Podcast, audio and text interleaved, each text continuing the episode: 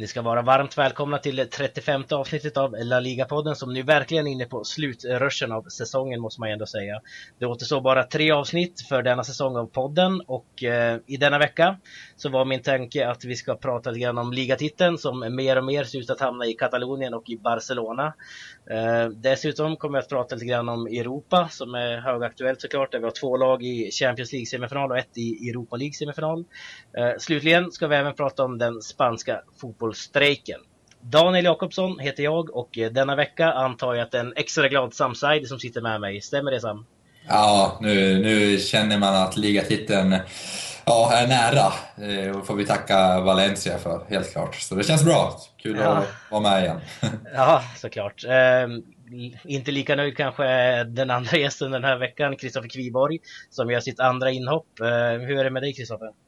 Det var bra. Eh, och eh, nej, jag är inte lika nöjd. Men eh, det är bara att lyfta på hatten för framförallt Alvers i Valencias mål som gjorde en av de bästa målvaktsinsatserna jag sett. Ja, precis. Och ett snyggt mål av Pedro också som hjälpte Barcelona på traven kan man ju säga. Precis. Min tanke var att vi kommer hoppa in på en gång här nu i en annan del av tabellen och det är botten faktiskt. Där vi har tre stycken lag på 31 poäng varav, och vi har även Almeria för 32 vill jag säga.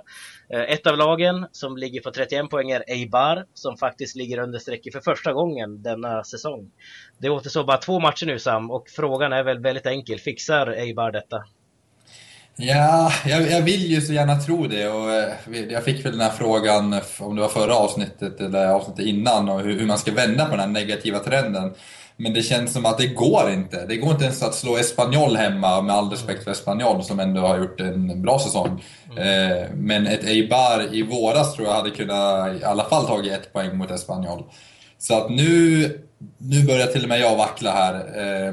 Eh, jag är osäker. Man har kommit in i så negativ trend nu så att nu vet jag inte riktigt hur man ska komma ur den.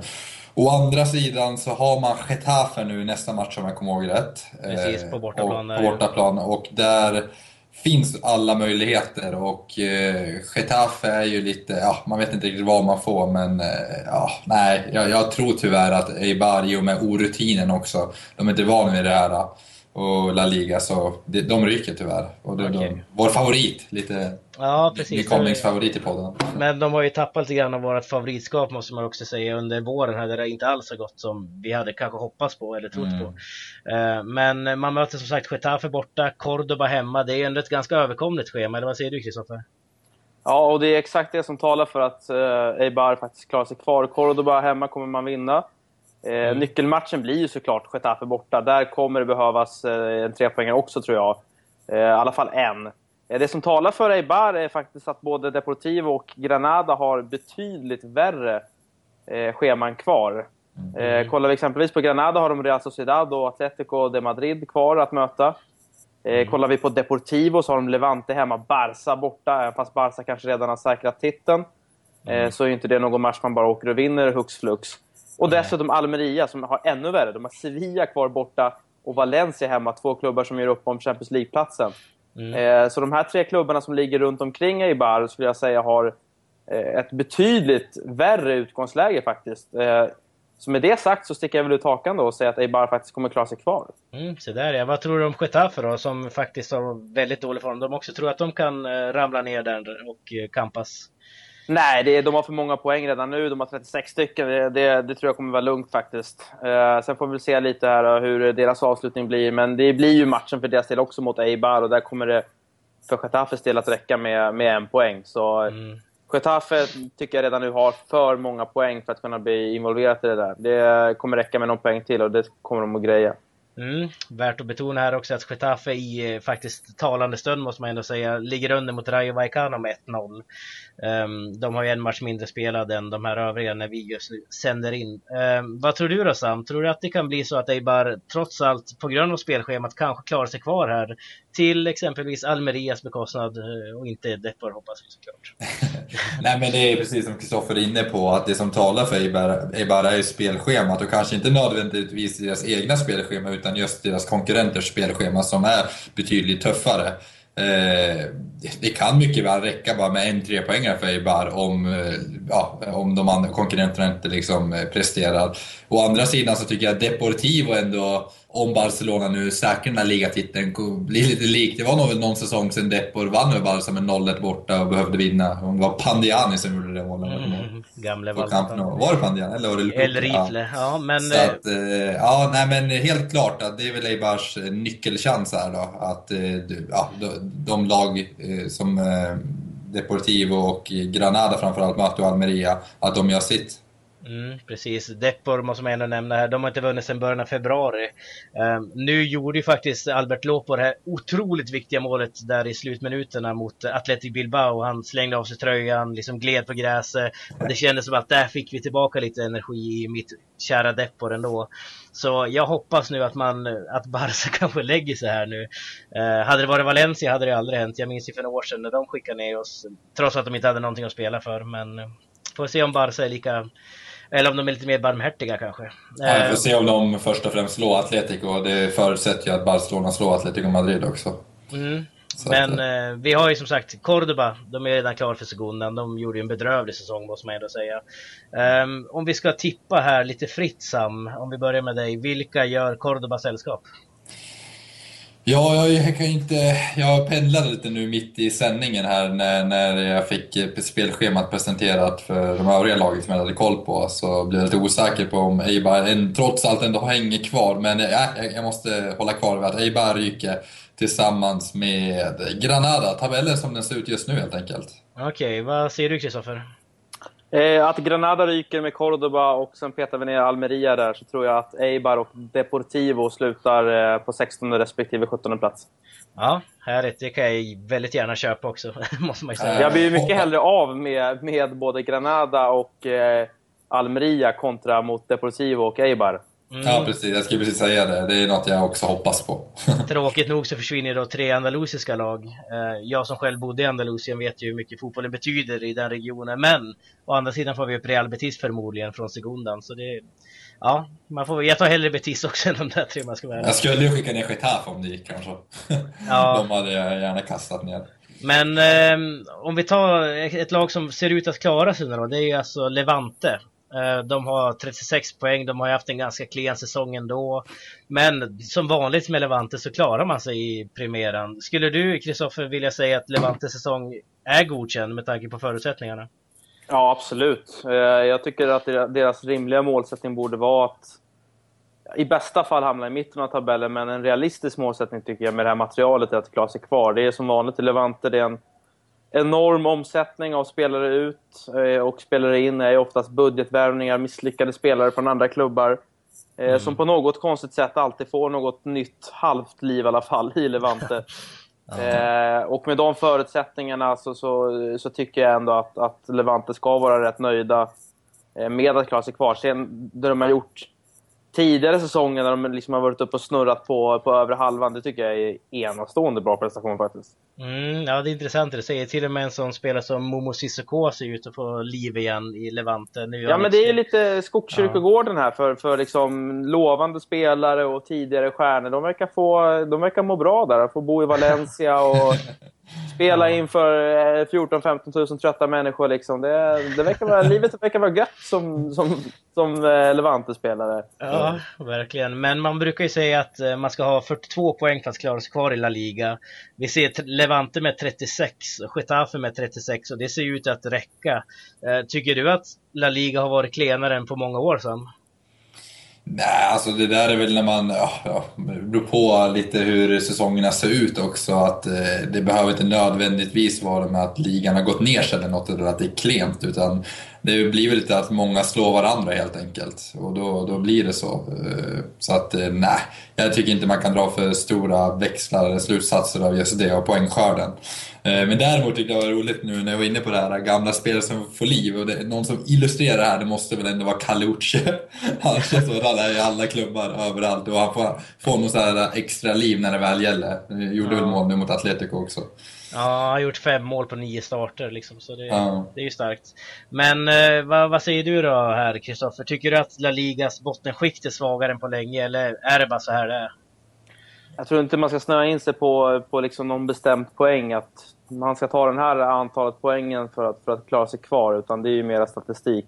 Mm. Ehm, jag kan väl tycka att, eh, att bottenlagen i La Liga i mångt och mycket kanske viker ner sig lite väl enkelt mot de här bästa lagen uppe i, i topp 4. Det, det, ser, man, ser man ju inte ofta alltså i de andra ligorna. Det är inte ofta Bayern München åker på bortaplan och gör åtta mål, utan det brukar stanna på tre, fyra baljor. Det kan jag tycka kan ge lite löjets skimmer över de här bottengängen, även fast Real Madrid och Barca då framförallt har sån, sån fantastisk offensiv så jag tycker det, det, ser lite osnyggt ut när det blir 8-0 en gång i månaden till de här lagen. Och det är ju oftast tyvärr då mot gäng som Granada, eller Cordoba eller, eller Elche eller vad det nu kan vara. Mm. Eh, så jag, jag, jag, skulle säga att det som skiljer La Liga från att vara, i mitt tycke, världens bästa liga, det är just kvaliteten på, på de sämre lagen. Ja. ja, härligt. Vi ska faktiskt sätta stopp för del 1 och när vi är tillbaka ska vi snacka toppen.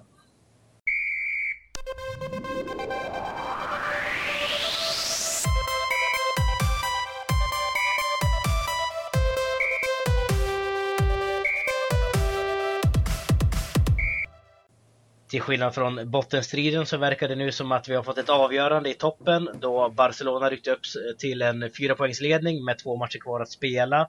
Eh, Real Madrid fick i helgen bara 2-2 mot Valencia och efter matchen erkände managern Carlo Ancelotti att ligatiteln nu känns väldigt avlägsen. Ehm, Kristoffer, håller du med Ancelotti om det här?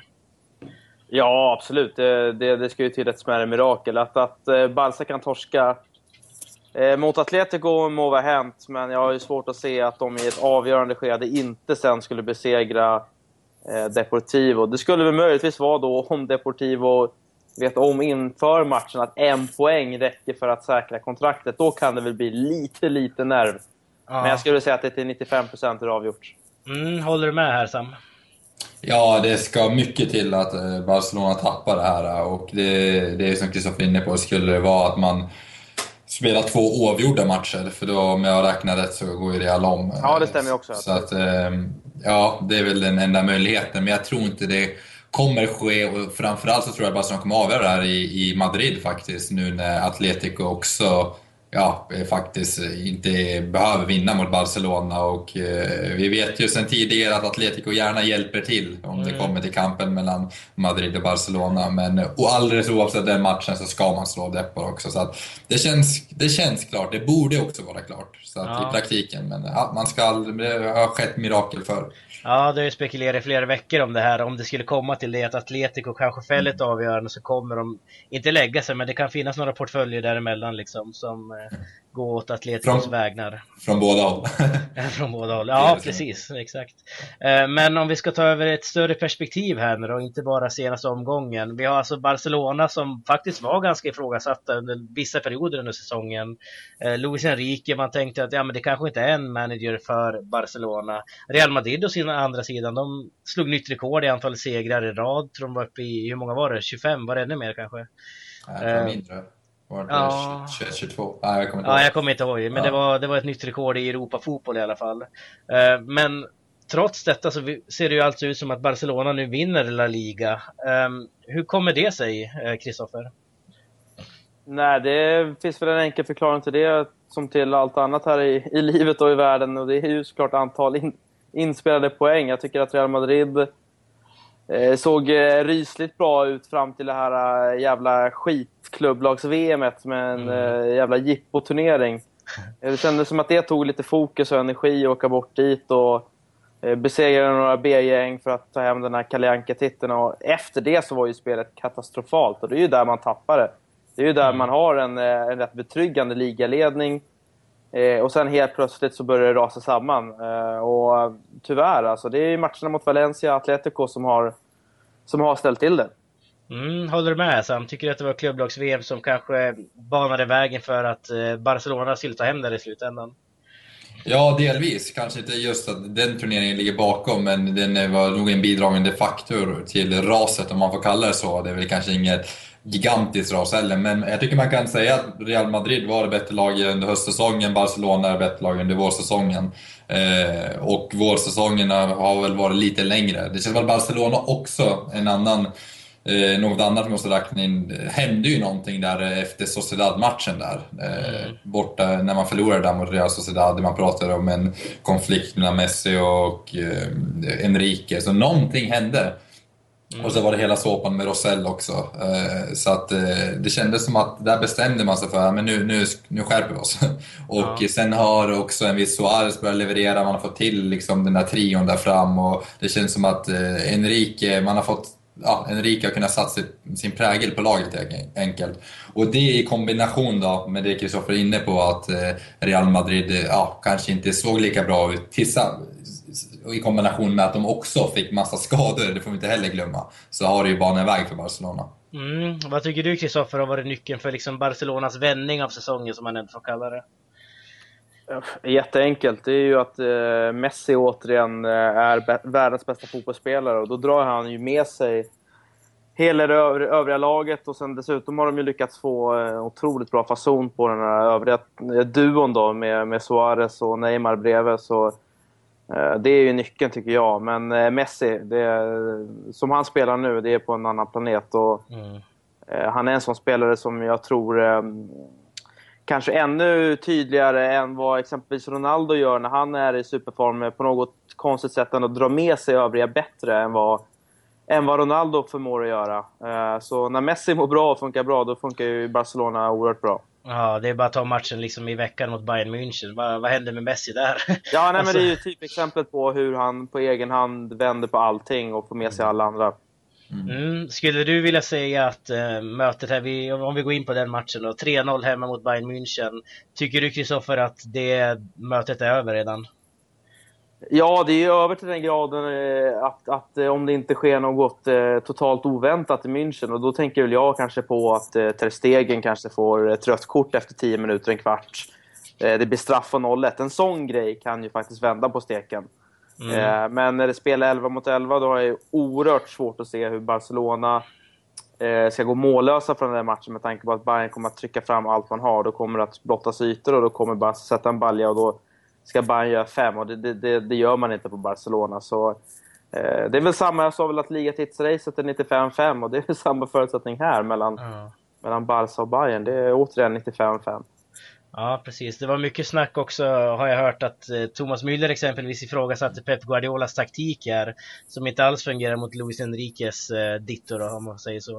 Eh, vad tycker du här? Om, ja, nu vill jag ha ordet här Kristoffer. Vad tycker ja, du alltså, den, den, ja, den, alltså, taktiken funkar ju i, det glömmer ju folk bort, den funkar ju faktiskt i 75 minuter. Mm. Eh, så det är ju inte så att han är helt ute och cyklar här, Guardiola. Sen kan man ju ifrågasätta om, eh, om det verkligen var rätt väg att gå. Ehm, jag tror att det blir så, som så att han, Pep, är nog fortfarande rätt nöjd med både 1 och 2-0. Att kunna vända på det. Problemet är nog i spelarnas huvuden att när man släpper in 1 och framförallt 2-0, att då känner de själva, oavsett vad Guardiola har instruerat, att nu måste vi fram för att göra en reducering här. Och det är ju så Barca gör sitt 3-0 mål. Och mm. Det är ju oförlåtligt. För 0-2 är ändå, det är en schysst chans ändå att kunna vända på det. 0-3, det är liksom, det är helt andra förutsättningar. Och någonstans där så tror jag kritiken då mellan Müller och, Guardiola ligger i att spelarna var nog inte överens med Guardiola. Jag tror de var överens innan matchen. Vi ska åka hit för att försöka spela 0-0 så länge det bara går. 0-1 är fine, 0-2, mm, okej. Okay. Problemet är nog att de inte riktigt fattar vad ska vi göra när det blir 0-2 eller 0-3. Mm. Precis, vad, vad, tycker du Sam? Vad, vad ser du liksom? Känner du att det här mötet är över nu? Vad gjorde Pep Guardiola för fel och så vidare?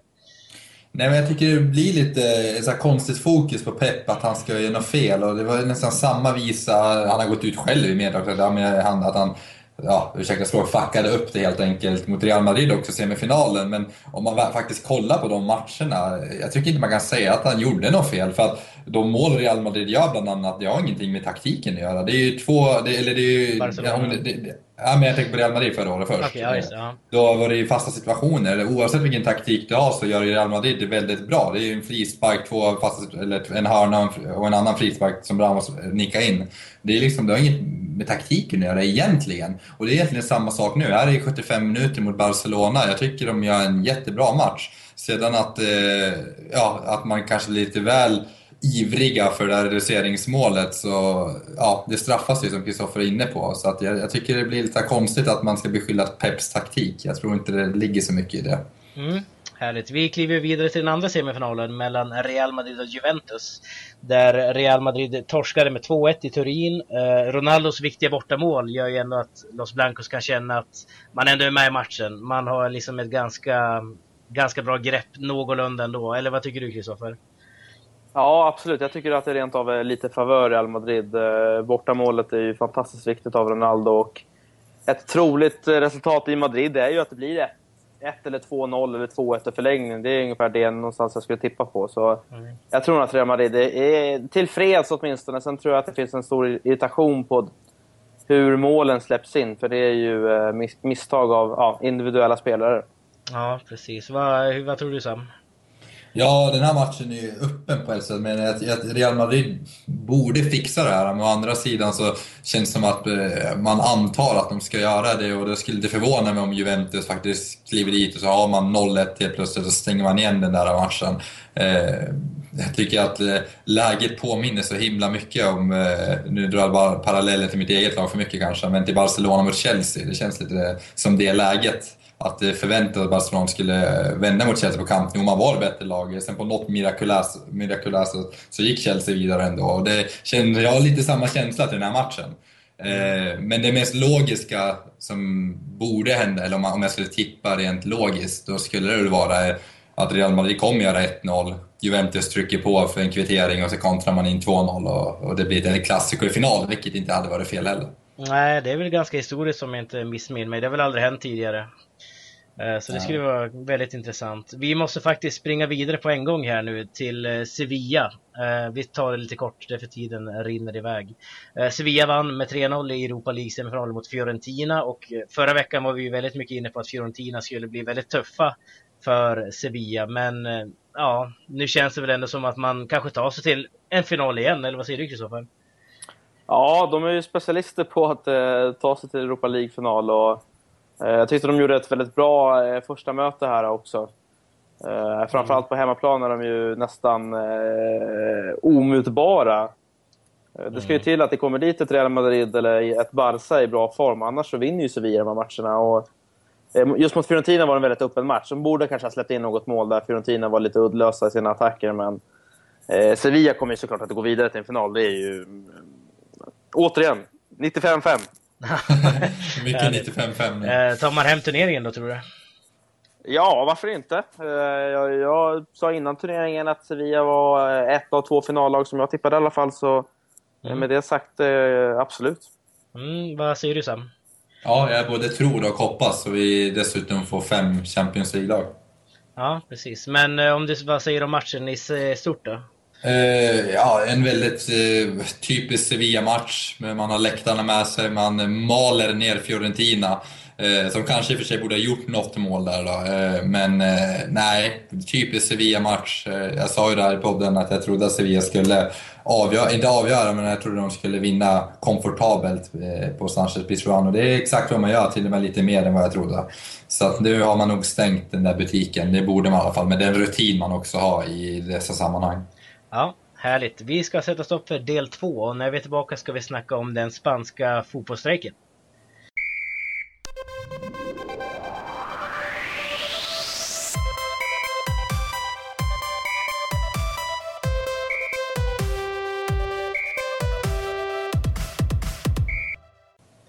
Den spanska regeringen beslutade förra veckan att de orättvisa tv-rättigheterna ska förändras så att vi ska få en jämnare utbetalning mellan lagen i de spanska ligorna. Men det spanska fotbollsförbundet RFEF svarade därefter upp med en strejk. Så från och med 16 maj kommer alltså samtliga matcher inom spansk ligafotboll att ställas in såvida ingenting händer. Ehm, hur ser du på hela den här soppan Sam? Ja, det känns, eh, känns så typiskt Spanien på något vis och spansk fotboll. Eh, alltid någonting bakom kulisserna som ska ställa till det rent sportsligt. Eh, och nu när väl någonting faktiskt bra, när Javier Tebas faktiskt kommer med något bra förslag, då är det såklart att RFEF kommer och ställer till det istället och sen så blir det ja, bara massa tjafs. Nu tror jag i och för sig att man kommer ja, det, det kommer lösa sig på det ena eller andra sättet, att det inte blir någon strejk, men bara att det här återigen ska ta så mycket energi och fokus är lite störigt. Ja, precis. Javier Tebas eh, har ju tagit till juridiska åtgärder här också och eh, stämt och anmält RFEF för vad som har hänt. Um, vad tycker du Kristoffer? Vilka har rätt i den här frågan och vad, vad, vad grundar den sig i egentligen? Oh, rätt och fel är alltid, alltid svårt, men eh, jag tycker några saker är viktiga att poängtera. Nummer ett är ju såklart att eh, tajmingen är ju katastrofal naturligtvis med två mm. omgångar och en cupfinal kvar. Ja. Eh, varför gör man det här då från, från regeringens håll? Jo, naturligtvis för att sätta press på, eh, på ligan. Eh, I och med att det då ändå är ett avgörande som ska ske i toppen och botten. Och då väljer man att lyfta den här frågan nu. Det smidiga, eh, men nu är det ju politiker vi har att göra med här, hade ju såklart varit att lyfta den här frågan om två veckor. Eh, och använt sommaren till att diskutera eh, Eh, hur vi ska fördela de här tv-pengarna på ett mer rättvist sätt. Mm. Så jag tycker att det, det är väl liksom det första klavertrampet. Eh, sen är ju sakfrågan korrekt, det vill säga att, att det ska till en, en schysstare fördelning. Framförallt eh, till, eh, till de spanska fotbollsspelarna som, som spelar i lägre eh, divisioner. Eh, och där flertalet av dem inte får lön på ett halvår eller ett år rent av. Eh, mm. Och, och, det är klart att det finns väl inte en, en frisk människa i hela Spanien som skulle vara emot det. Eh, men frågan, frågan är väl mer komplex än så misstänker jag. Så, ja, mm. Det känns väldigt typiskt. Eh, jag har ju också, jag har också bott i Spanien många år själv. Jag, jag, känner, ju, jag känner ju igen det här, så det är inte liksom, mm. jag är inte superchockad.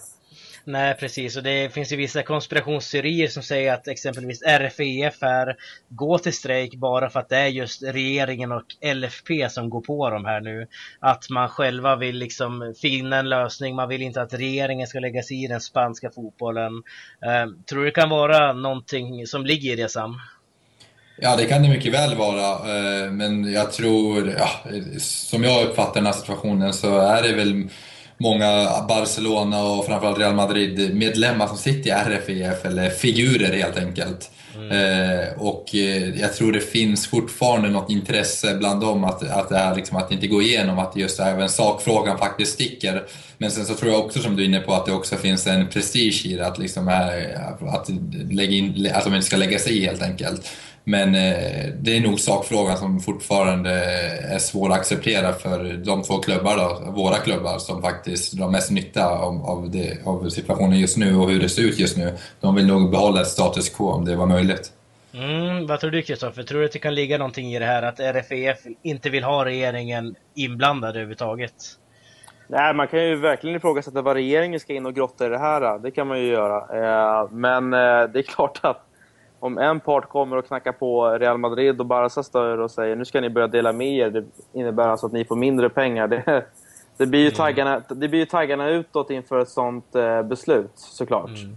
Mm, eh, sen så finns det ju en stor logik också i att, att alltså Real, jag tycker ju verkligen att Real och Barca ska ha mer pengar än vad Levante och Getafe eh, får eh, i det här avtalet. Men det kan inte vara den, den enorma skillnaden det är just nu. Där är ju faktiskt både Premier League och Bundesliga mycket sundare och smartare i hur man fördelar det här. Men eh, det är ju liksom, det är marknaden som styr, så man får väl börja där någonstans. Och sen får man väl se om Real Madrid och Barca, för det är de som kommer att bestämma den här frågan. Eh, regeringen och RFFF och allt vad det heter, de kan säga vad de vill. Det är Real och Barca som kommer att avgöra det här. Ja, så vi får se om de då på något sätt Eh, Eh, kan, kan finna en fördelning av, av de här pengarna på ett mer rättvisare sätt. Mm, det finns ju en annan konspirationsteori. Det är mycket sånt som gäller här nu eftersom vi inte vet. Vi har ju inte all fakta på bordet liksom. Eh, en annan konspirationsteori är ju det här med att eh, för några månader sedan så ville LFP rösta om ett nytt eh, en ny lönefördelning, eller säga pengafördelning när det gäller tv-rättigheterna.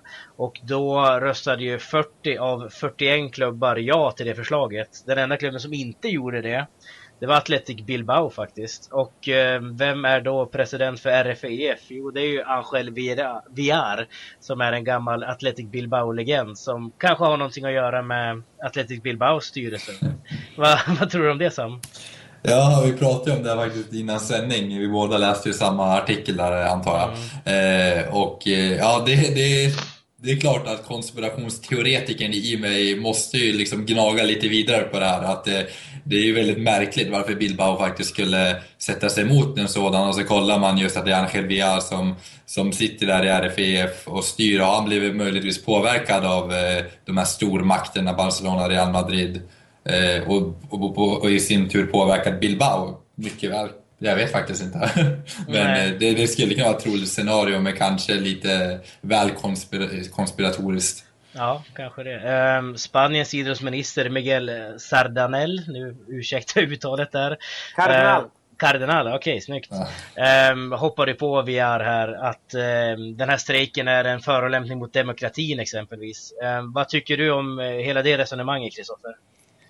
Att eh, Miguel Cardinal får lära sig vad demokrati är till att börja med. Eh, rätten till att strejka, om inte jag minns mm. Eh, helt fel, så ingår väl det i något sätt inom demokratins grundlagar. Så det där känns som att han bara är ute och, och, och svingar luft på något sätt. Men jag förstår det också. Det, han är säkert pressad i sitt hörn och, och då kommer de ju med som jag ofta har fått höra från politiker i alla möjliga länder med, med konstiga, diffusa uttalanden. Men odemokratiskt är det absolut inte. De är ju sin fulla rätt att strejka om de vill det. Mm, håller du med Sam? Ja, jag håller med. Det, tror inte man kan eh, yttra på demokrati i det här fallet. Eh, och sen så, jag har inte riktigt förstått heller, och det är väl kanske för att jag är inte är alltför insatt heller, vad spanska staten ens har med det här att göra överhuvudtaget. Eh, och det antar jag väl då att de har väl något tätt samarbete eller något inflytande, på LFP eh, och att ja, Tebas och staten eller ja, har något samarbete eller ett gemensamt intresse. Så att, ja, ingen aning. Nej, precis. Precis, och bara för att avsluta som jag sa tidigare här, att, att alltså grund, grundfrågan, grundresonemanget i den här soppan, det är ju faktiskt varför lyfter man frågan nu och ställer mm. till med den här djungeln nu när det är så pass lite tid kvar av säsongen. Eh, mm. Och det tycker jag är så otroligt onödigt och det är också jävligt korkat eh, från regeringens håll. Det här är en fråga som man kan stöta och blöta i tre månaders tid eh, under liksom rimliga former till sommaren. Eh, och så väljer man det här tillfället. Det här är rikskorkat. Ja, precis. Det är ändå lite intressant eh, det ni är inne på här, kopplingar mellan spanska regeringen och eh, LFP. Vi har ju kardinal här som är alltså Spaniens idrottsminister. Han har ju vad jag har förstått, nu vet jag ju såklart inte, en ganska bra relation med Javier Tebas som är president för LFP. Det var ju för några år, eller år sedan, några månader sedan efter Jimmys död eh, i, i Madrid som man tillsammans gick in och införde den här munkavelregeln mot supportrar. Den finns ju redan i spanska samhället. Man får ju inte gå ut och demonstrera, demonstrera som man vill och det får man inte heller göra längre utanför de spanska arenorna exempelvis. Och det är ju någonting som Cardinal och Tebas har gjort tillsammans. Och nu kommer man med det här också. Um, tror att, eh, vad, vad, tror du om hela det Sam? Ja, jag vet inte. Alltså, det är klart att det, det har ju funnits demokratiska problem i Spanien. Just det, det du är inne på där med rätten att få demonstrera. Det har inte bara varit i fotbollssammanhang utan det har ju gällt eh, liksom, i många andra politiska frågor. Så att, ja, eh, det är återigen en politisk soppa som jag någonstans blir lite irriterad över eh, att det ska återigen liksom drabba fotbollen. Mm. Men är det onödigt att RFEF går ut och strejkar tycker du? Då? Ja, det är klart. Det är precis som Kristoffer är inne på. Det är, allt är onödigt. Eh, från först att man ens tar upp det här eh, och sen så finns det en slags stolthet i, på alla olika hörn att eh, ja, man, man vägrar ge sig. Man kan inte vara den stora parten helt enkelt. Och det kan jag förstå till viss del. Så att, det, det, alla är bovar i mina ögon just nu. Även om jag kan tycka någonstans att Tebas har blivit lite sympatisk. Ja. Även om jag också egentligen är emot honom. Men eh, jättekort om vi ska hitta någon liksom gemensam nämnare i alla de här konspirationerna, om det finns någon sådan. Vi alltså, de här tv-rättigheterna skulle exempelvis ge 300 kvinnliga fotbollsspelare eh, en social trygghet. Eh, samma för 2000 Segunda B-spelare enligt LFB och regeringen. Eh, Kristoffer, väldigt kort här nu. Varför går RFEF emot detta med alla dessa konspirationsteorier i ryggen?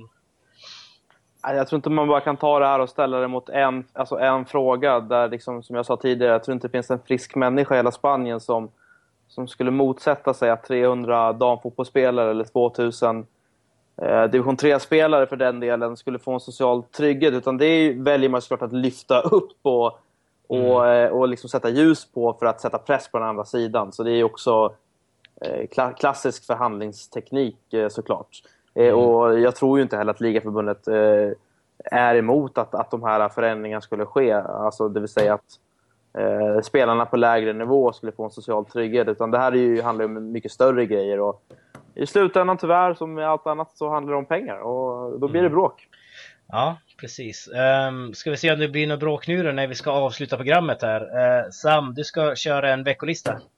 Ja, absolut. Jag tror inte det blir något bråk av den här veckolistan. Den är nog inte så kontroversiell. Men eh, eh ja, veckans Tokiero då. Eh, det är en spelare faktiskt som jag länge velat ha gett och jag, jag, tycker jag ändå fick lite fog för att ge, ge, ge honom eh, utmärkelsen just denna vecka. Eh, har säkert gjort bättre matcher men jag har varit svag för José Gaya länge nu. Han hade fått en enda Tokiero. Det är Spaniens framtid på vänsterkanten och det inlägget han slår där till Paco Alcacer, det är världsklass.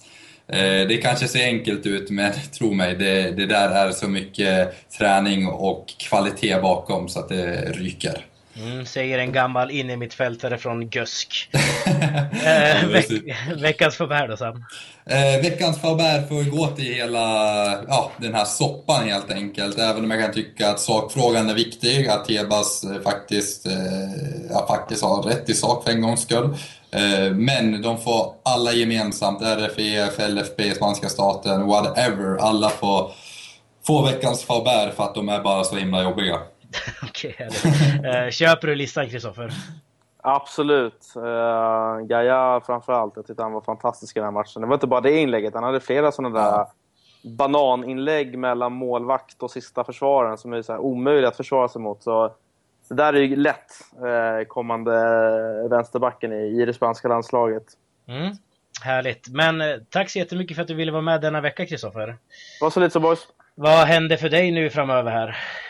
För mig eh, så gäller det att eh, runda av Bundesliga som är inne på eh, de sista två omgångarna. Det är extremt spännande i, i bottenstriden, precis som i Spanien. Och sen så eh, ska det göras upp också lite om eh, Europa League och Champions League-platserna. Och sen eh, efter det så blir det väl lite välbehövlig vila för en sliten kommentator. Ja, precis. Men det var jättekul att du tog dig tiden att vara med här med oss och söra lite spansk fotboll också. Ja, men det gör jag alltid. Ja, härligt. Och tack till dig också Sam för att du var med även denna vecka. Eh, vi andra vi hörs eh, om prick en vecka. Då är vi tillbaka med en ny gäst och ett nytt program. Tack för oss, hej då! Hej då!